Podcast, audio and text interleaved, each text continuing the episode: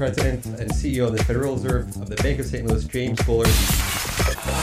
President and CEO of the Federal Reserve Bank of Philadelphia, Pat Harker. And yet we're hundreds of basis points away from our target. Welcome to our Behind the Markets podcast. I'm your host, Jeremy Schwartz. Alongside my co host, Wharton Finance Professor Jeremy Siegel, we tackle market trends each and every week on SiriusXM's Wharton Business Radio Channel 111. Enjoy this week's show. I'm your host, Jeremy Schwartz, Director of Research at WisdomTree, an ETF sponsor, and also a registered representative of Foreside Fund Services. The discussion today is not tied to the offer of investment products. The views of our guests are their own and not those of WisdomTree's affiliates. We have a really exciting show today. Um, this is a preview. We're doing a, a taping of a discussion uh, as we're going to be uh, away over the weekend on Friday. Um, you know, we have this this special guest each year around this time. David Kotok, Chairman and Chief Investment Officer at Cumberland Advisors, organizes a weekend known as Camp Kotok. Uh, we have two guests from Camp Kotok here to, to talk to us about their experiences, their thoughts. They're going to be doing a, a discussion on Saturday night at Camp Kotok. Uh, you know, this camp is part fishing trip, part conference, part vacation. Uh, everybody's going to be talking about the economy, financial issues, politics. I'll be attending with them, and we're looking forward to hearing what's going to be discussed there and get a little preview of that on the show today. Uh, is our first guest, Martin Barnes. Welcome to our program. He's the chief economist at, at BCA Research. Martin, great to be talking to you. Yes, hi there. Um, so this is my first time going to Camp Kotok. Uh, how long have you been going to, to the camp? Oh gosh, um, many many years. Um, I'm not one, not from the very very beginning of it, but six seven years, maybe more. That's great. Uh, and so, talk a little bit about you know as, as you're you're you're going to be participating in a panel discussion. Uh, I think Saturday night there. Uh, maybe think about you know we could talk about who else can be on the panel. A little bit of what you're looking to get out of that in, in the discussions with your your fellow participants. Okay, so um, just for the last few years, David Kotok, the organizer of these gatherings, has just tried to spice things up a bit with, with putting on debates about topical issues. So the the issue he has chosen for this year is Fed policy, and that's appropriate because you know the markets have been obsessed with with Fed policy for years in terms of the the easing period and now the unwinding of the of the easing and the impact that this may or may not have on the economy and the market. So there's a lot of uncertainties about uh, who's going to be running the Fed when Janet Yellen's term uh, expires early next year. You know how the Fed is going to manage its balance sheet uh, versus changing interest rates. You know, it's got options open to it in terms of how it tightens policy, um, what the impact of, of of unwinding quantitative easing is going to be on the market. So lots of unanswered questions uh, yeah. about the Fed that are quite important for the market. So we're going to have this fairly short. It's only a half hour discussion, and there's I've been asked to moderate it, and there's four panelists. Um, two who have some insider Fed experience, and two who are seasoned observers, if you like, of the Fed. So we have Bob Eisenbeis, who used to be uh, research director at the Atlanta Fed, and Danielle DiMartino, who formerly had been an advisor to President Richard Fisher of the Dallas Fed. So those are our two Fed insiders. And then we have two, let's call them Fed watchers, if you like, Jim Bianco, a Chicago-based um, observer of the markets and policy, and Megan Greene, who's chief economist of Manulife, and again a keen observer of these things. So I'll just be peppering those panelists with some questions, and hopefully we'll get some lively debate and opportunities for people from the floor to throw in their views as well. Very good. And we're going to be talking with Jim Bianco on the second part. We'll get a preview of, of his thoughts for Saturday. Um, maybe you could give you know your highest level when you think about the big issues for the Fed. Um, you outlined a lot of the key questions uh, that, that people are looking at, but maybe we can start getting your views on, on our program here to see how you think some of these things will play out. In terms of, you know, maybe the biggest question is is Yellen going to still be running the Fed next year? Do you have a, a guesstimate? Is Yellen well, going to be there? Are we going to get somebody new? That's a political uh, choice for, for, for the for the Trump administration, and I can't pretend to have any particular insight on that. My only yeah. thought on that is, I mean, she is basically a, a West Coast liberal, and I can't think that she thinks. Uh, I can't believe that she has very kind thoughts about the Trump administration. Um, so I, I'm not entirely sure that she would even want to serve another term. I mean, she would intellectually, you know, and see through the, you know, the policy sh- shifts, but I don't think she would look forward with any joy to working with the current administration. Even Although you could say if she's really interested in being a foil. A choice. Sorry? If she's interested in being the foil to the administration and trying to say she's going to do well, you know, the question would they want her to be in that role? But if, well, if she thinks for, for the country's uh, interest, you know, so uh, the president has made it clear that he he likes low interest rates. Um, but interestingly enough, the kind of advisors that uh, you know he's had in you know, during the campaign, and recently people like Larry Kudlow and David Malpass, and um, these are kind of hard money guys. They haven't really been big fans of of Fed policy in recent years. Um, they're kind of people. Other names that have been touted as possible replacements, like Kevin Warsh, um, John Taylor, a bit of an outside outside choice um, even Richard Fisher. These are kind of people who believe more in in rules for policy, not just flying by the seat of your pants. And any rule-based kind of approach to monetary policy would have had you running a tighter tighter policy than has occurred. Um, so again, as I said, the kind of advisors that Trump has had have favored even you've even had some gold standard kind of people, you know, that, that Trump has followed. So I'm not convinced that you will end up with somebody who's a, a you know cast in the same mold as Janet Yellen running a very very loose policy. You might end up with uh, somebody who is a, a more hawkish bias. It's going to be very interesting to watch. And so, when you think about just the current Fed and how their current trajectory is to start unwinding the balance sheet, stop the reinvestment of, of their balance sheet, and let it start tapering off, yes. Um, do, do, you think that's going to start here in the next September discussion and start being implemented sooner in October? Do you think the debt ceiling is one of the things I've seen people talk about as if we can't get the debt ceiling squared away, they may be hesitant to start that runoff? Well, what's what's your I thoughts? mean, so she has said that they're going to start the process very soon. Or relatively soon. Yeah, relatively soon, whatever. Um, so Key words here.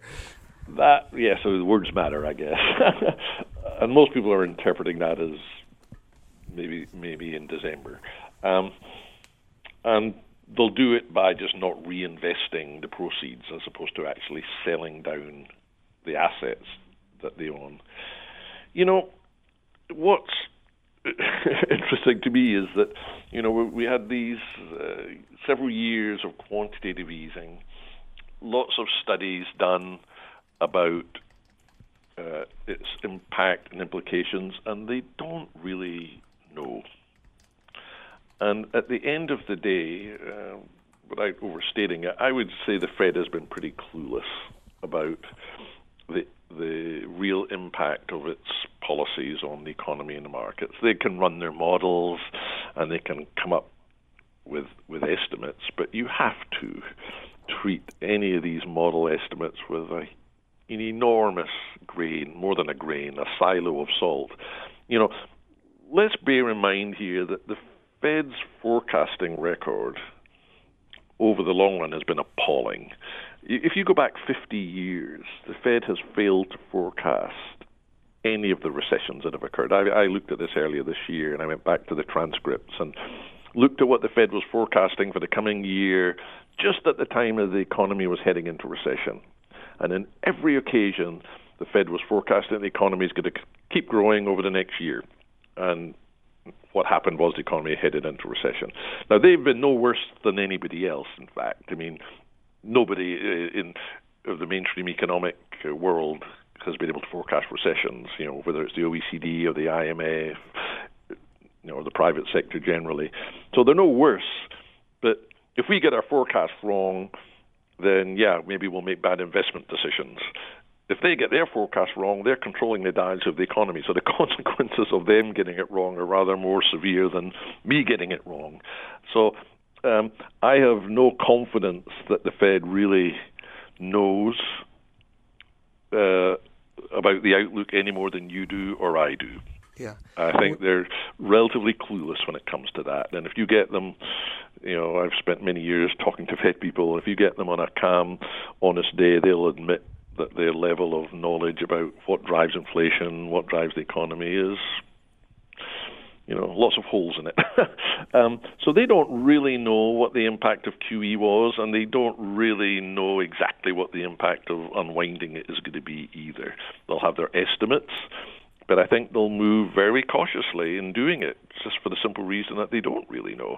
My personal view is that I don't think QE itself did have a huge impact on, on things. I think the low interest rate world certainly did, the low policy rates. But QE obviously had some impact pushing down bond yields.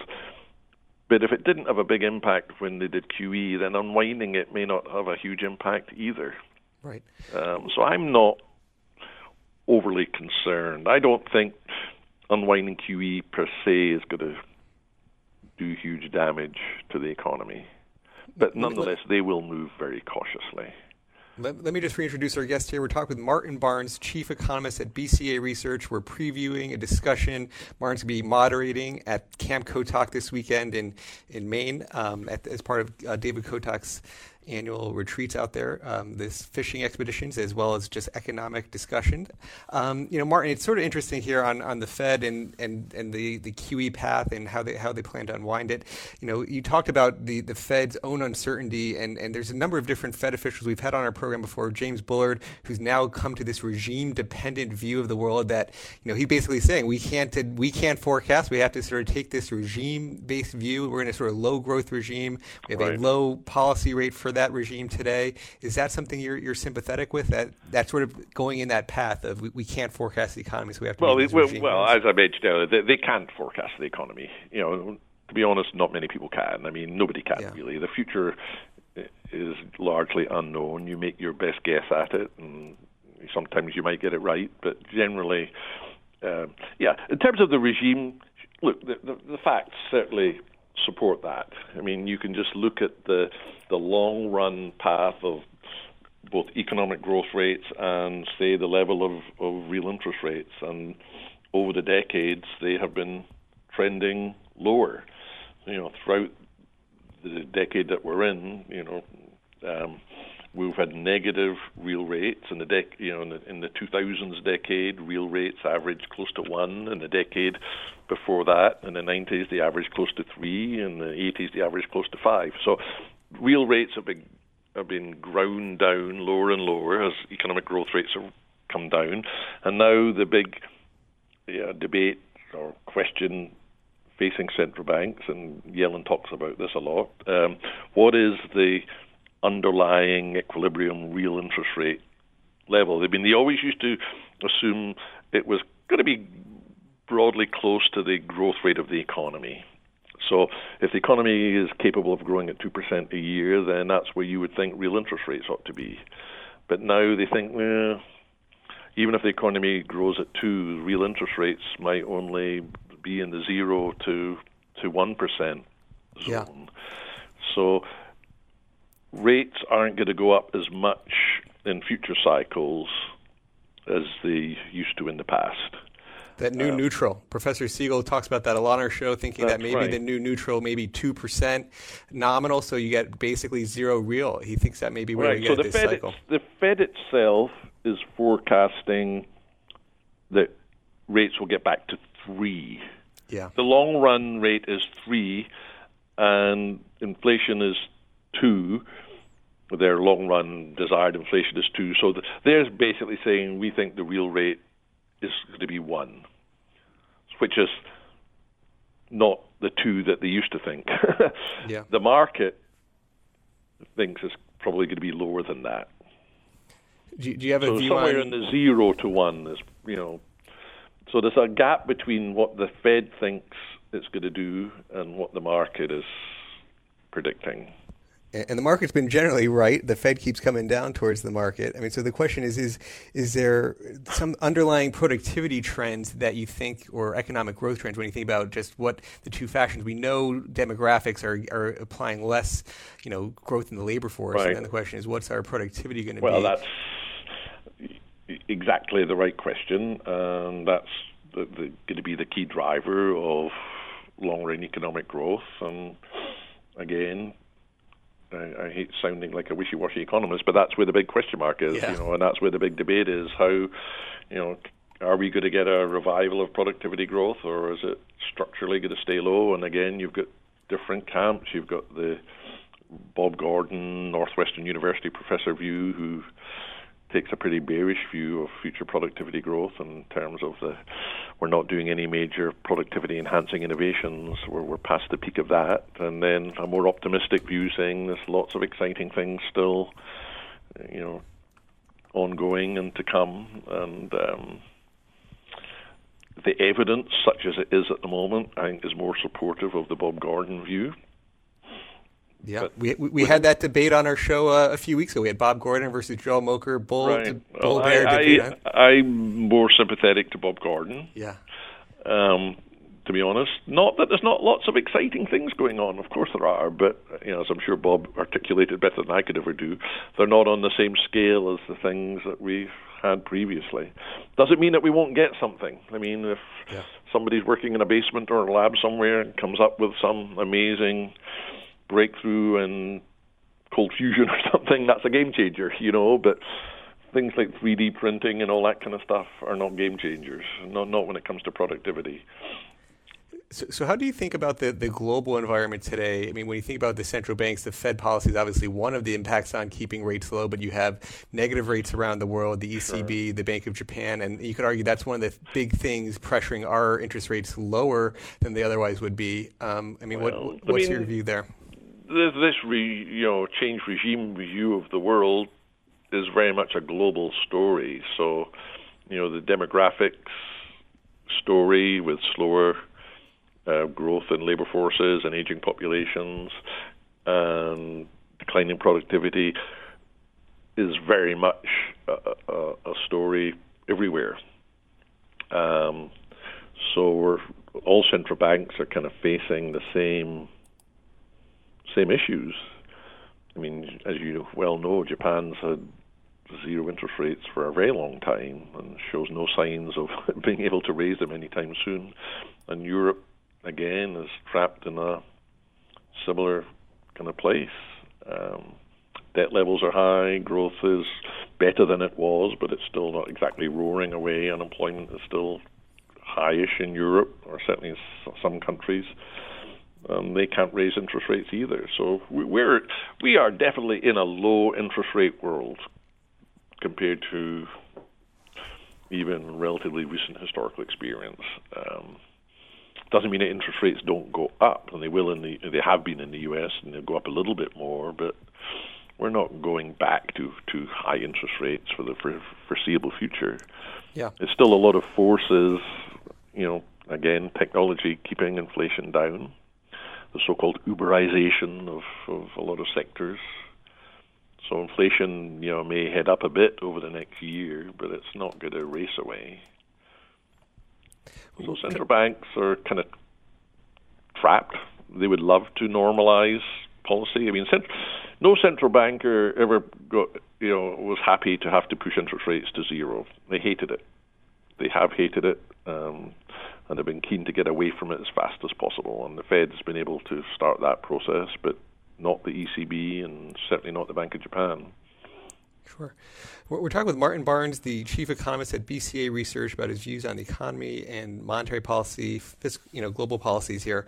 Um, you know, think about the one of the big forces on and the relative interest rates between the U.S. and say the ECB and Bank of Japan. You had this big move in the dollar going in 2014, 2015. Now you've had a big weakness in the dollar this year. Um, mm-hmm. you could say that a lot of different things going into that, and say you know disappointments from what the Republicans and Trump administration have done. You could say maybe right. the ECB is about to change policy um, sort of push pull on you know the Fed is is hiking while these other central banks are still very accommodative. I mean, what's your sense of what's happening in the dollar, and do you think you know what, what just outlook for the dollar? Well, I mean, if the only thing that mattered was relative monetary policy. Um, and maybe relative fiscal policy, then I guess you would have to to bet on the dollar being on the firm side, not not, not the weak side, because even with the Fed um, moving slowly, they're still moving, and the ECB are not going to be moving um, as much as they might want to. Um,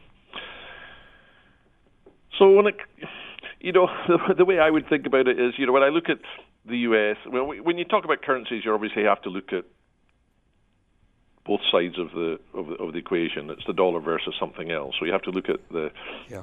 you know the fundamentals underneath the dollar and the fundamentals underneath whichever other currency you are talking about.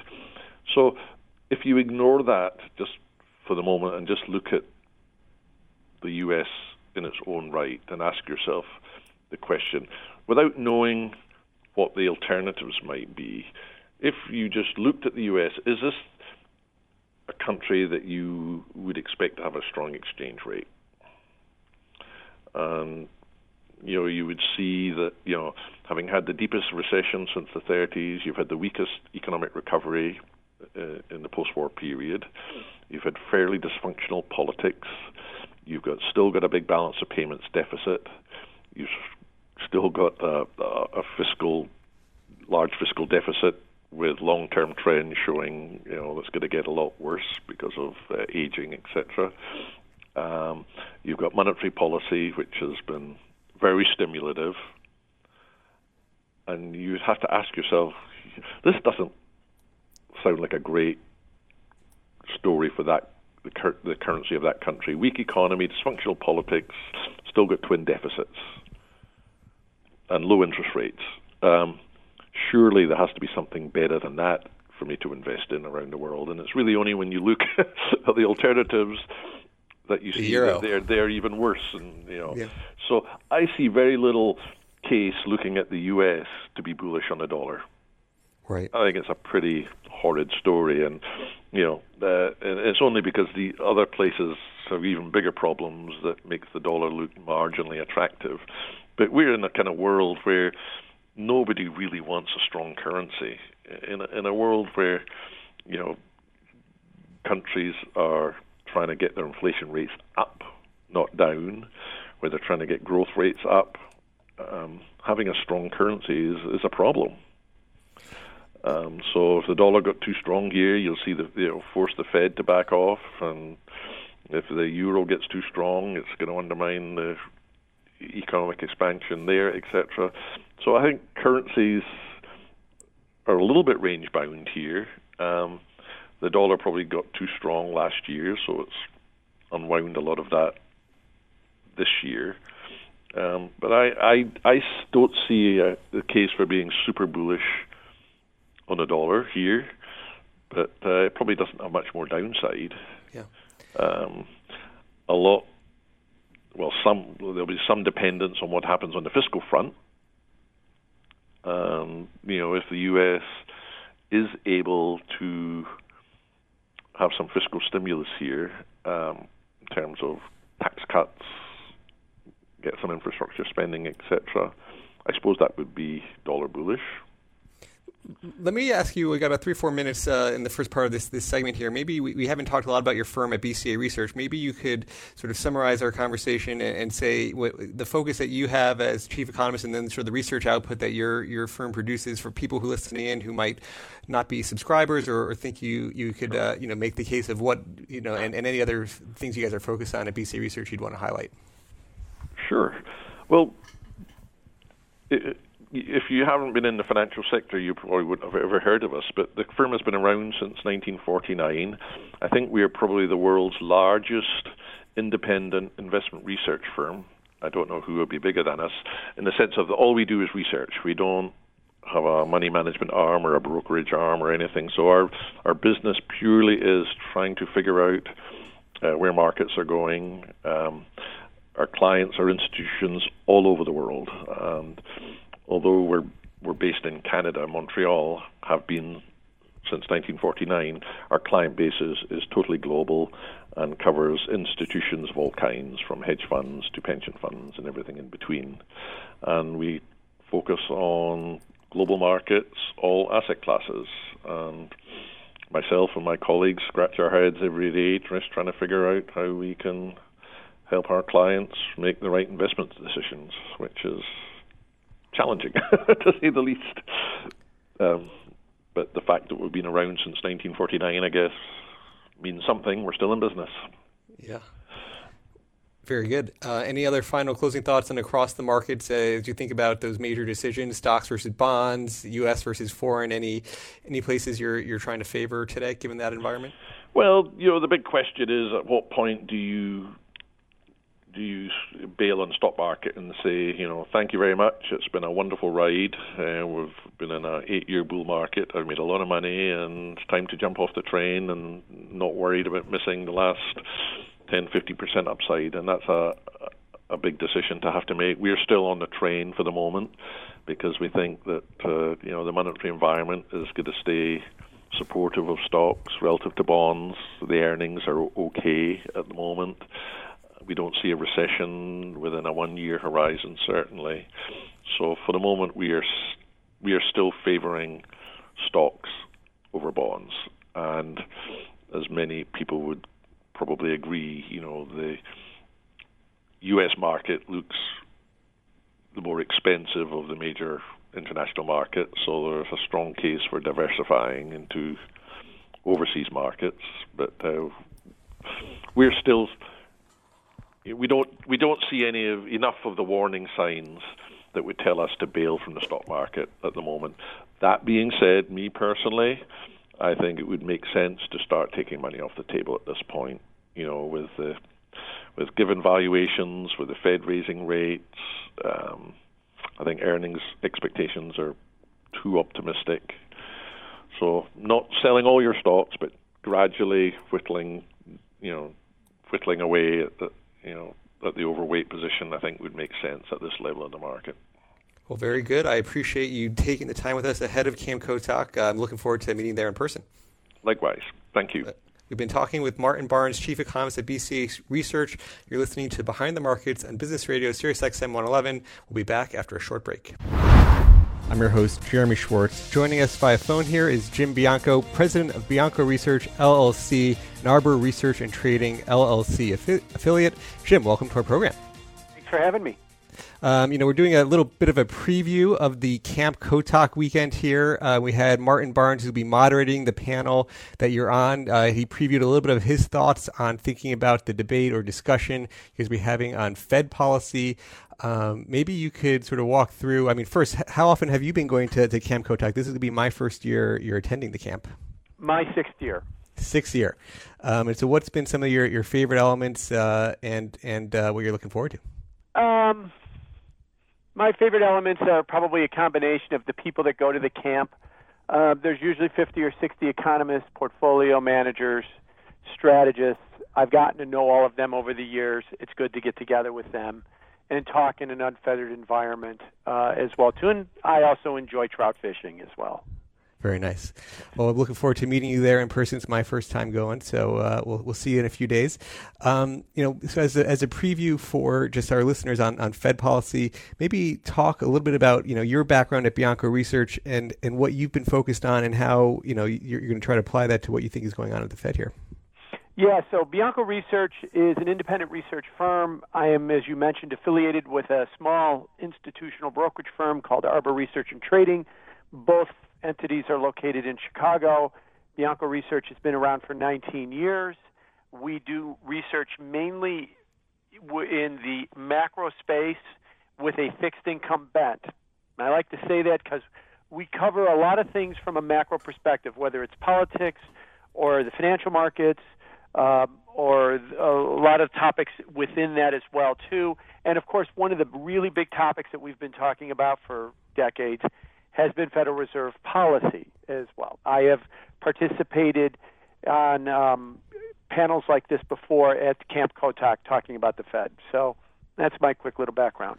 Very good. So yeah, we're going to have to get, uh, even though politics isn't part of your panel, we're definitely have to get some sense of what's going on politically because obviously that's a, a very topical part of the conversations today as well. But overview of the Fed as you think forward for the next 12 months. Um, you've got a few big issues in terms of the balance sheet rundown, when they do their next hike, who will be Fed chair next year. I mean, what are the big ones that you think you're focused on more so than others uh, in terms of having strong views there?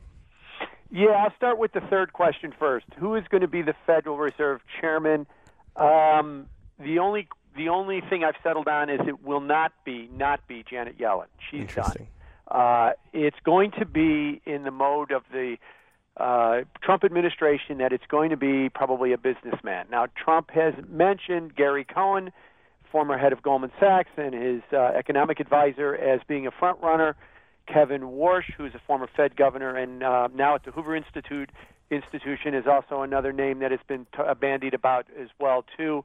Uh, I don't know whether it's going to be one of those names or the other, but it's not going to be Yellen. Her term is going to end. Now, what does that mean?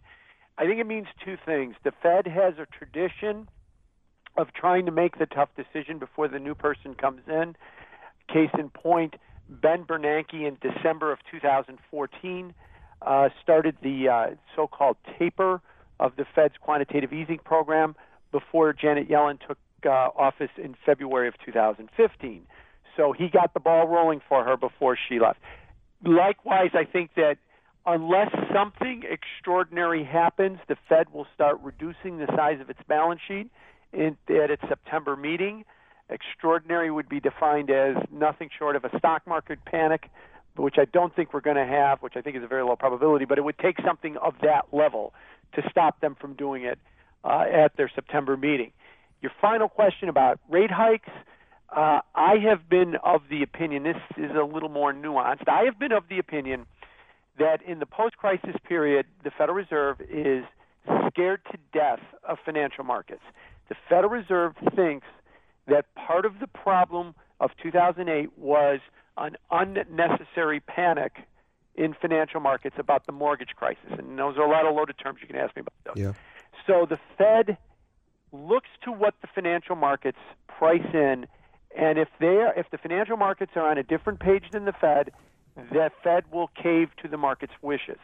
2016 was the great case in point. The Fed insisted they wanted to raise rates four times.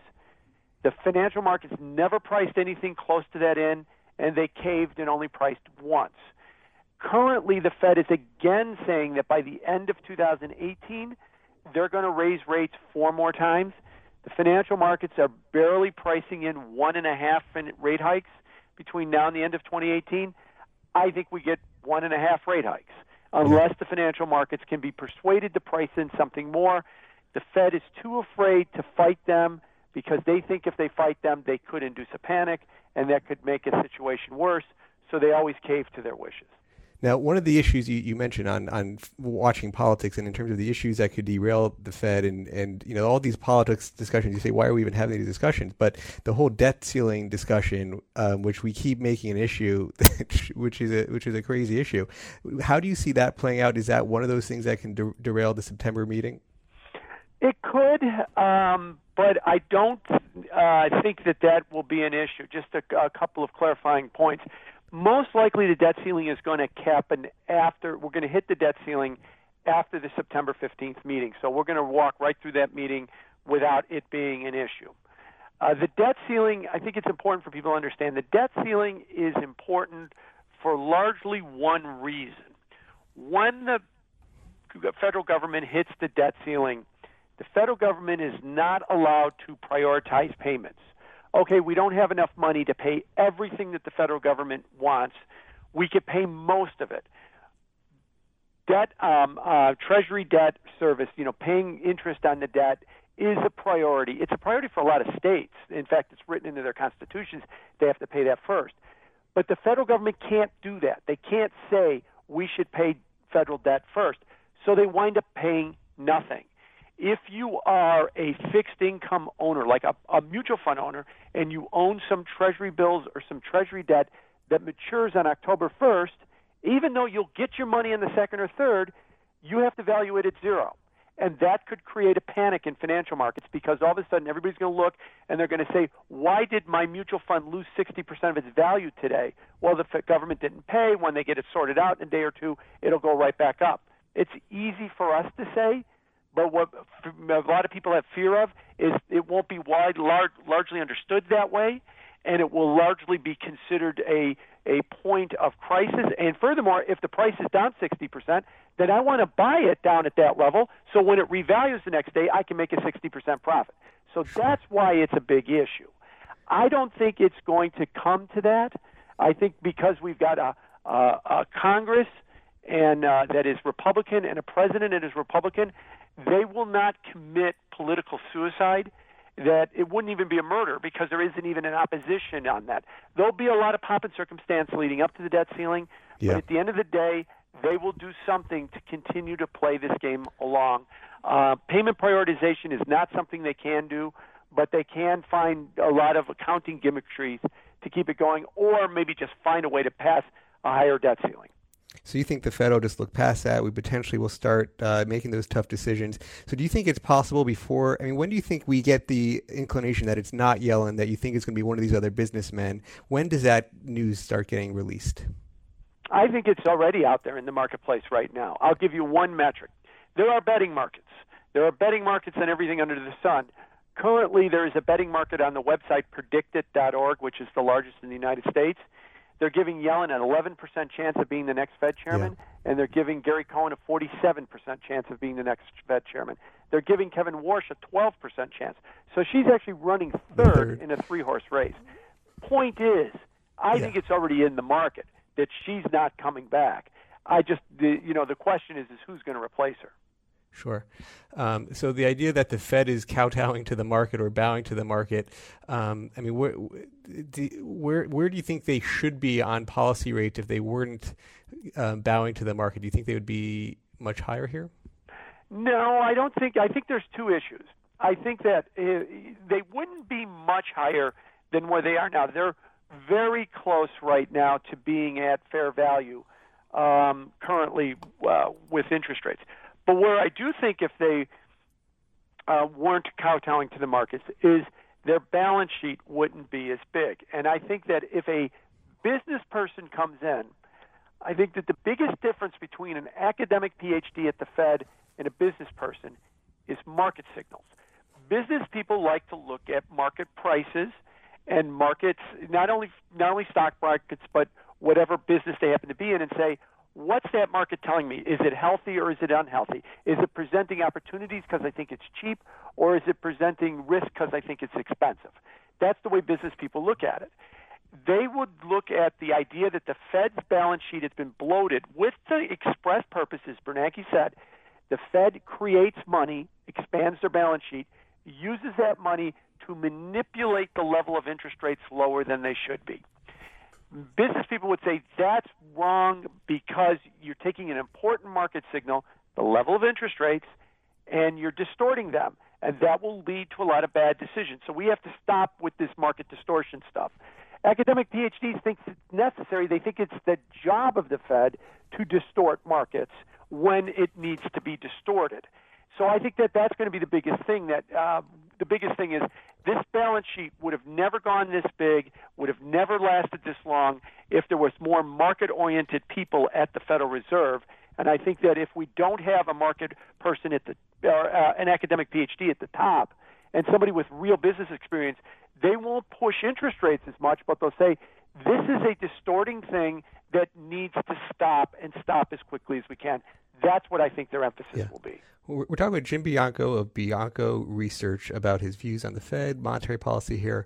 Um, I mean, how much if, if we were to, I mean, it's, it's hard to say all the what if scenarios and the counterfactuals, um, but if, if they were to wind down the balance sheet quicker, I mean, how much higher do you think the long rate would be? I mean, obviously it's a whole global system, and you have the central banks in Europe and Japan, and they're all doing this this this QE and bond buying that's suppressing yields globally. But how much of it do you think is real, just underlying economic growth, productivity growth, demographics?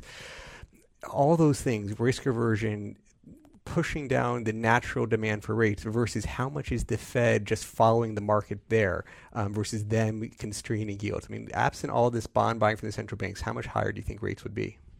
Um, let me let me put a, a little qualifier what you just said. We we've done, you know, testing on this and statistical testing on it, and what we have found is the biggest driver of interest rates post crisis has been the size of all the global balance sheets, not just the Federal Reserve, all of yeah. them together. It's over. You can explain over half the movement of interest rates with it. And yes, they are lower than they would be. Now, since the Fed has stopped with the, its bond buying three years ago and is now talking about reducing its balance sheet, the ECB, the European Central Bank, and the BOJ, the Bank of Japan, the BOE, the Bank of England, have been aggressively expanding their balance sheets so that global balance sheets have continued to, global central bank balance sheets yeah. have continued to expand. That is depressing interest rates. The Fed announcement in and of itself, I don't think will be a big deal. But what we have found is the Fed is usually a leading indicator. That September of 2017, October 2017, I don't think it's going to be a problem for the bond market. The end of 18 or the early 19 when the ECB joins them, when the BOE joins them, with them stopping with their bond buying and reducing their balance sheets, then that could be a problem for the bond market, and you could see interest rates around the world start heading up. But I don't think it's going to be any time in the next several months, or maybe even in the next year, because the Fed alone, especially they're going to they're going to make an announcement, they're going to reduce their balance sheet, and it's going to be very very small, and it's going to take them many many months to get it ramped up to something significant. So it's the start of a journey that is actually going to be determined in Brussels, Belgium, and in Frankfurt, yeah. Germany, and not necessarily at the Eccles building where the Fed is in Washington, D.C. Yeah, so when you think about that di- dichotomy and the divergence between monetary policy in the U.S. versus Europe and Japan, now, and they they'll be sort of slower. I don't know who you think will be the last one to raise rates. Maybe it's it's Japan, given some of the you know their. Yeah, I think that's it. Yeah, exactly um, and they're printing yen as far as you can see. And you know, in a way, you know, people said they have all this huge debt to GDP. Well, now the Bank of Japan is going to own all of that, all of that debt. Um, they have negative rates, so in a way, they're lowering their debt burden by borrowing more. Um, I mean, what, what, how do you think that you know plays out for the currency markets, which we've had big fluctuations last few years? First, strong dollar last, you know, 2014, 2015. This year, we've got back uh, a weak dollar. Um, I mean, and then that all interacts with politics and and the, the policies there. I mean, what, where's your, any sense of what's been happening in the currency markets? Yeah, the currency markets. Um, first of all, to back you up, I think the game changer for all of this the, the Bank of Japan is a great example. You know, they've in, if you were to go to an economist 15 years ago and show them what the Bank of Japan was doing, the conclusions would have been that their economy or their financial markets would be on the verge of collapse. You can't do that. You can't buy a third of your ETF market. You cannot buy 40 or 50 percent of the bonds that the government issues by printing money to pay for it without creating hyperinflation, but yet they still have deflation. And I think that that's the real answer. Is it's not necessarily currency induced inflation, but it's actually the too much money chasing too few goods level of inflation that we do not have that is allowing the currency markets to stay relatively stable. I say relatively stable. If we ever got inflation and if there was ever a real belief that it was returning, and there isn't now, I think that the currency markets would be a lot more volatile and a lot more problematic um, than they are right now In the meantime, I think that what's driving the currency markets uh, in this environment is really more of a speculation than anything else on what the central banks are going to do or not do. We track a lot of the numbers that measure speculation in the markets, and they're very, very high, especially in currencies like the euro. Um, in fact, you've got record amounts of um, you know speculating buying going on in the euro euro strength dollar weakness, and it's almost at unsustainable levels. That's what's driving the currencies now. It's not overarching economics. That would only come into play if we get inflation and I don't think we're going to get it. So in the meantime, I think what we're going to see is what you suggested. You know, we're going to have a period where the dollar strengthens for several months, then we have a period where it weakens for several months, strengthens for several months, and it kind of just stays in its range. It would take inflation to change that.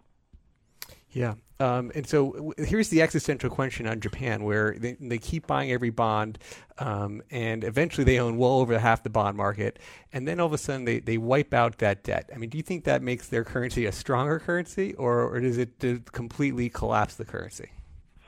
Um, it, it depends on the, the the reasons that they wipe out the debt. Um, I mean, the government owns it, and the Bank of Japan, and the government issues it. The Bank of Japan buys it. I mean, it's it's one and the same thing when they own the right, entire market. Right. I mean, if if they if they if they decide to wipe it out as a matter of policy when not being pressed to do it, I don't think that the financial markets are going to be problematic with it. Uh, at least initially, longer term, it can they, that can be.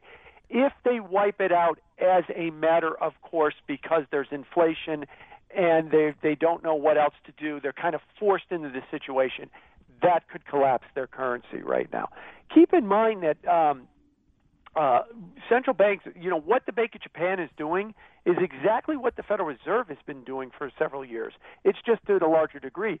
The Federal Reserve is effectively wiped out five trillion dollars or four trillion dollars of U.S. debt. When I say effectively that they've done it, the Federal Reserve for years now has a four, owns four trillion dollars of treasuries. At the end of the year, they get about a hundred billion dollars worth of coupon payments. They give it back to the treasury. Whenever a bond matures, they print up the money to buy another bond. So effectively, they've they've wiped they've reduced the amount of treasuries outstanding by four or five trillion dollars. So the Bank of Japan is doing the same thing that we're doing. It's just at a larger cost. It's not collapsing the dollar. It wouldn't necessarily collapse their currency. And that's the other thing too about the competitive nature of currencies. Everybody's yeah. doing it. So it's not like one person's doing something that somebody else isn't. It's just a matter of degree. We're talking about Jim Bianco, president of Bianco Research, about his views on the fixed income markets, the Fed policy, global central banks. Um, you know, we in terms of how you take the forecast here for the Fed um, and, and sort of coming to the market's views in a way. I mean, how do you think about positioning fixed income portfolios where we're in this, everybody's searching for yield, everybody's looking for safe assets. You have elevated equity markets from a valuation perspective, so people are afraid and they want to go to the risk free asset, but then it's sort of return free in a lot of ways. I mean, where do you suggest people to go for yield if they're trying to, to sort of de risk their equity portfolios?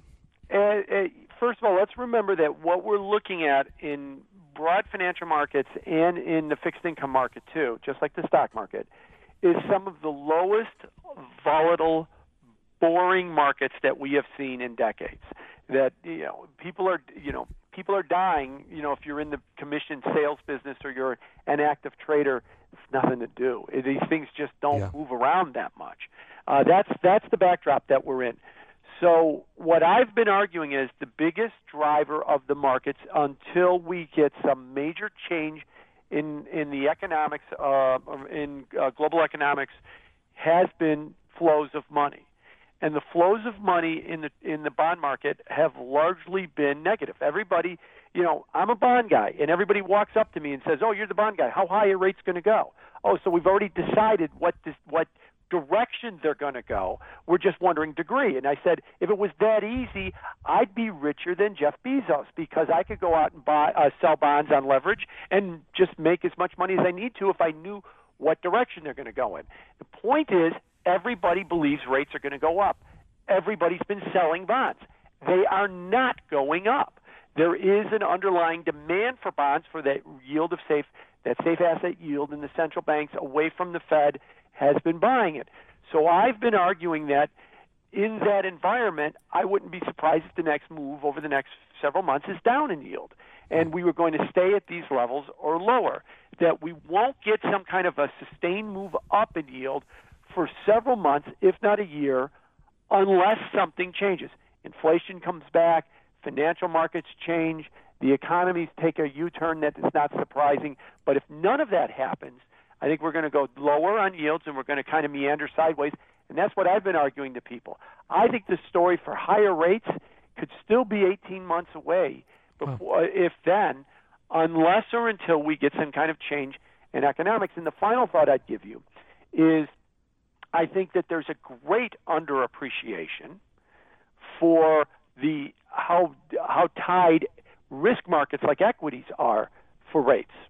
In other words, I've heard a number of people, it's almost an article of faith. Oh, yeah, the bond market's overvalued. Rates are going to go up when the Fed starts raising rates. You have to protect yourself by getting out of the bond market, put your money in stocks. You might be right. And you might be right that the bond market will suffer in that environment. They'll go, this bond market, like the 10 year, could go down 7%. You lose 7% of your money in the bond market. Your reward will be a 15% decline in the stock market be very careful with that because I think that if the bond market goes over the side and you start seeing rates shoot up, which is what everybody says they want, I don't think it's going to be set. It's going to sit well at all with risk markets. That they'll be more volatile. The stock market will lose more money than the bond market will lose if the bond market starts becoming unhinged a little bit. Yeah. Whereas I think a lot of people um, Negative beta assets, bonds are protecting. We're going to go, you know, we, they, they're, they've always thought, you know, they go in the exact opposite direction. So we're getting portfolio diversification today. Right. I don't think that that'll be the case if, if that scenario comes to pass. Very interesting. Um, so about three minutes left. Um, we haven't really talked. You said one of the things you cover at Bianco is, is, is political side of things. Any current state of affairs you think are we going to actually get tax reform? Do you have a, a, a forecast of when we, uh, what you think will happen in the tax reform side and how that impacts all these these forecasts here? Yeah, I'm not so sure we're going to get tax reform. I think that that's going to be a real tough ho- road to hoe. But uh, uh, what we have been talking about lately is the thing called the Trump trade. And I've been arguing, kind of an outside the box argument, that the Trump trade is huge, it's positive, and it will stay that way because of the one thing everybody's missing. That uh, under the Trump administration, we have seen a dramatic and almost unimaginable reduction in regulation. The, no, the number of regulations, the pace of regulations is something that most people thought was impossible to reverse as much as he's done. As many as one third less regulations coming down than we had last year. More businesses spend more money uh, complying to regulations than they do in taxes. This reduction of regulations has been a massive form of a tax cut that has already occurred. That's been the Trump trade. I understand that's hard for people to understand. They want to talk about health care. They want to under, they want to talk about taxes.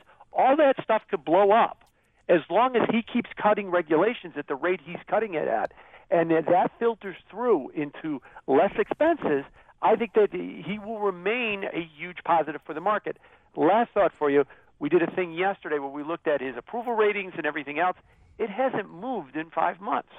And so, for all this talk about the histrionics that are coming out of Trump and out of his Twitter account, and everybody's jaw hits the floor every third day because they can't believe what's happening, hasn't changed anything. His approval rating is at the exact same point, low, but the exact same point it was in February. Yeah. So in five months of all this talk, it hasn't changed much.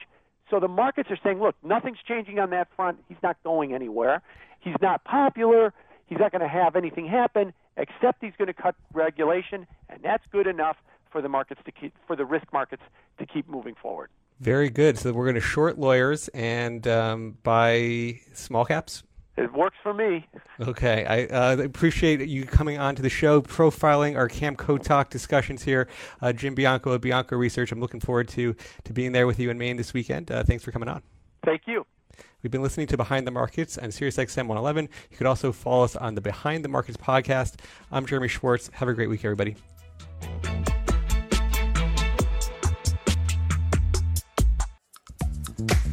Don't forget to check out Behind the Markets Live every Friday, 1 to 2 p.m. Eastern on Sirius XM's Business Radio, Channel 111. Join us next week for another edition of the Behind the Markets podcast.